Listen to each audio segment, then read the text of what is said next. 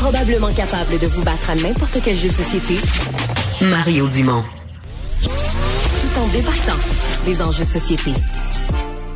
Avec nous pour euh, faire le plan de son année 2024. Il l'a fait en conférence de presse ce matin, mais on va le faire dans un placotage supplémentaire. Le chef de police de la ville de Montréal, Fadi Daguerre. Monsieur Daguerre, bienvenue. Bonjour, M. Dumont. Euh, vous avez commencé en disant quand même le, le, plan déjà en marche a fait baisser, selon vous, la violence à Montréal? Les chiffres sont là? Ben, les chiffres sont là. Les chiffres sont encourageants. Par contre, les statistiques, moi, j'ai extrêmement peur des chiffres. Donc, je veux faire attention, je faire preuve de retenue pour 2024. Mais il s'agit euh, d'un énorme travail des policiers, des policières, enquêteurs, enquêteuses, employés civils du SPVM, mais aussi des partenaires, autant dans le milieu policier que les partenaires communautaires. On, on sent qu'il y a une prise en charge du village, de toute la communauté pour faire en sorte d'essayer de, contrôler un peu euh, en, tout ce qui a trait à la criminalité de violence, euh, la violence armée. On a vu un peu moins chez les jeunes, chez les 18, ben, oui, 19 ans et même en bas de 18, on, ça on a vu un peu moins. Ça un tout, un tout petit peu moins. Mais comme je dis, euh, faisons preuve de retenue parce qu'on ne sait pas qu'est-ce que 2024 ouais. nous, nous, nous, met de l'avant. Et 2023, on devait avoir un été chaud, touche du bois, il n'y en a pas eu. Maintenant, voyons qu'est-ce qui va se passer en 2024. Ouais. Par contre, ce qu'on a vu encore euh, dans les derniers jours, c'est des gestes qui, qui ben là, je parle, je connais pas ça, mais qui ont l'air crime organisé. Là, règlement de compte, on arrive sur un véhicule, on se met à tirer. Ce que j'allais dire, c'est mais en plein jour, dans des stationnements, mais... dans des lieux publics où euh, là c'est évident que la prise de risque est énorme, que des gens qui sont pas du tout concernés là se retrouvent avec une balle perdue. Là. Mais c'est ça qui est un peu inquiétant lorsqu'on fait face aux crimes désorganisés.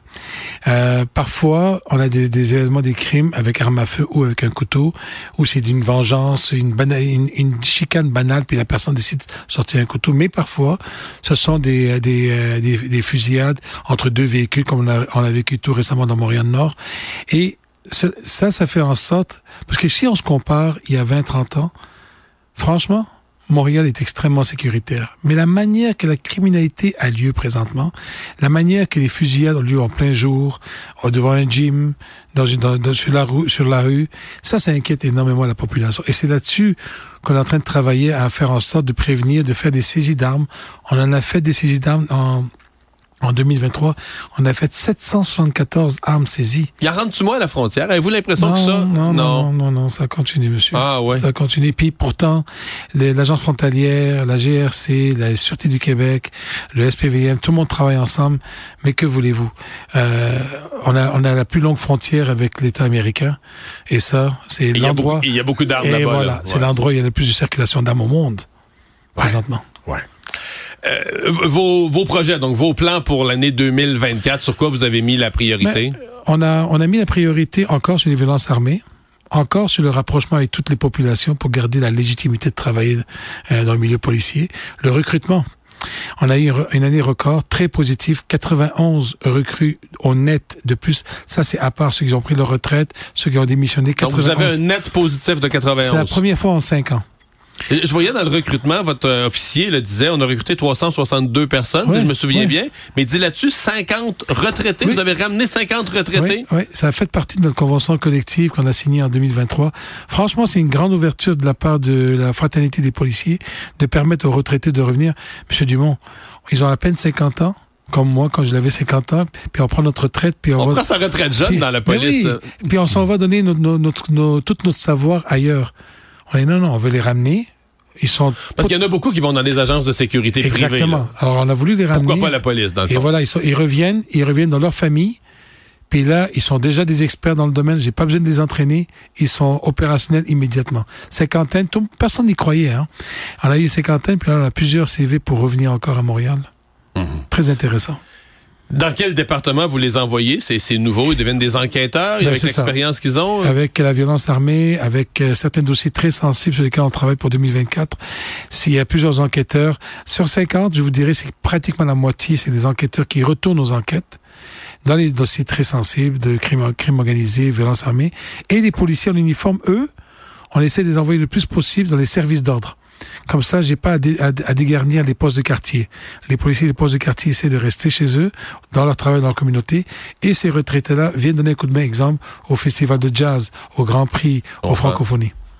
Ou autrefois, pour ces événements-là, on déshabillait un peu les quartiers. Là. Oui, puis c'était du temps supplémentaire obligatoire extrêmement difficile pour nos policiers qui sont déjà très fatigués.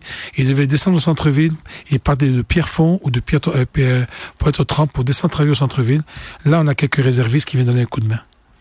Euh, c'est un problème qui déborde énormément la police de Montréal. C'est un problème de tout le Québec, de l'Ontario, de la GRC, le vol de voitures. Il reste que le port de Montréal, c'est le lieu où ça passe, puis c'est chez vous, c'est sur votre territoire. Il y a beaucoup de véhicules volés d'ailleurs à Montréal à cause de ça probablement parce qu'ils sont plus proches pour les amener au port.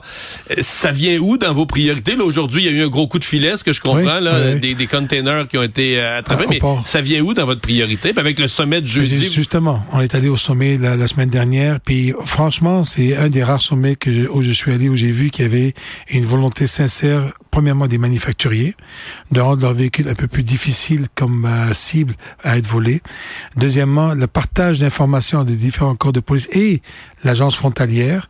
L'agence frontalière fait un énorme travail au niveau des, du ah Oui? oui, oui. On a l'impression qu'ils dorment au gaz. Mais non, ils dorment pas au gaz. Mais par contre, il faut leur donner des outils. Et là, le fédéral, le gouvernement fédéral vient de leur octroyer 28 millions ou 27 millions. Pour des scanners, là, des outils. Pour des scanners. Et vraiment, une, une outil de, de performance au niveau électronique pour scanner les conteneurs avant qu'ils rentrent comme ça, on sait qu'est-ce qu'il y a dans, dans, dans, le conteneur. C'est fou, Monsieur Dumont. Vous descendrez au, au, port, le nombre de milliers de conteneurs qui rentrent par jour. Humainement parlant, c'est impossible. Mais avec l'outil technologique, ça risque d'aider grandement. Je vous dirais 12 000 véhicules presque à Montréal seulement sur 15 000 véhicules au Québec, de véhicules SUS et euh, voitures qui ont été volés. On a quand même 45 de, de, de retrouvés, ce qui est quand même intéressant. Ceci dit, ce qui nous inquiète le plus, c'est que le, vol de véhicules moteurs, pourquoi on en fait une priorité, c'est parce qu'il y a de la violence qui vient avec. Bon, ben c'est le, le, chef de la GRC qui a sorti ça au sommet, qui a parlé ça m'apparaissait pas être présent au Québec. Il avait l'air plus à parler de l'Ontario. Mais de vol de véhicule où la personne est au volant. Donc, une personne est au volant de son véhicule, il arrête une lumière rouge, des gens débarquent ah, avec un fusil, on le pointe.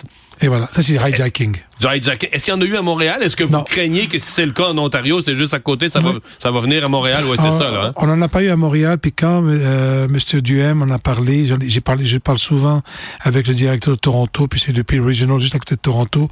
Puis c'est ça leur crainte, c'est que ça commence à être extrêmement violent. Parce que si c'est tellement payant voler un véhicule, ça vaut la peine d'essayer. c'est fou quand même, parce que non seulement c'est violent, ils font 5 000 à 7 000 ou 8 000 dollars par véhicule volé.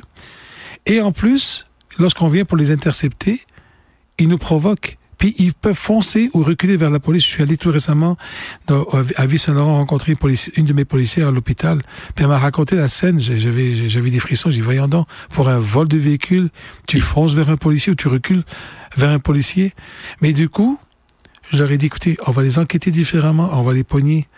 Mais faites attention, soyons tous vigilants parce que si on engage trop souvent, on risque de, de, de, risquer la vie à un citoyen qui n'a absolument rien à voir là-dedans pour un vol de véhicule. Euh, c'est rendu banal, c'est rendu fou quand même d'essayer autant les citoyens que euh, les policiers. Pour c'est pour ça qu'il faut éteinter les réseaux qui font l'exportation. Il y aura plus de petits voleurs à 5, 6, 7 000 piastres, il n'y a plus personne qui les exporte. Voilà, l'offre et la demande, c'est pas compliqué. Ouais. Si j'ai plus de demande, j'ai plus d'offres. Alors, si on fait mal au niveau du crime organisé au haut niveau, avec la Sûreté du Québec, la GRC et l'Agence frontalière, si on fait mal sur le terrain pour les petits voleurs, et on fait attention à ceux qui décèlent les véhicules et on les arrête, mais on va, je vous, savez-vous quoi? Comme d'habitude, on va réussir. Ça va prendre un peu de temps, mais on va réussir. Mais moi, ce qui me préoccupe, Là, c'est les vols de véhicules. Avant, c'était la crypto-monnaie. Avant, c'est la PCU au niveau des fraudes. Dans, dans un an ou deux, ça va être quoi? Ça va être Il faut se préparer exactement. Fadi Dagar, merci beaucoup. Bonne chance. Merci à vous. Au revoir, chef de police de la ville de Montréal.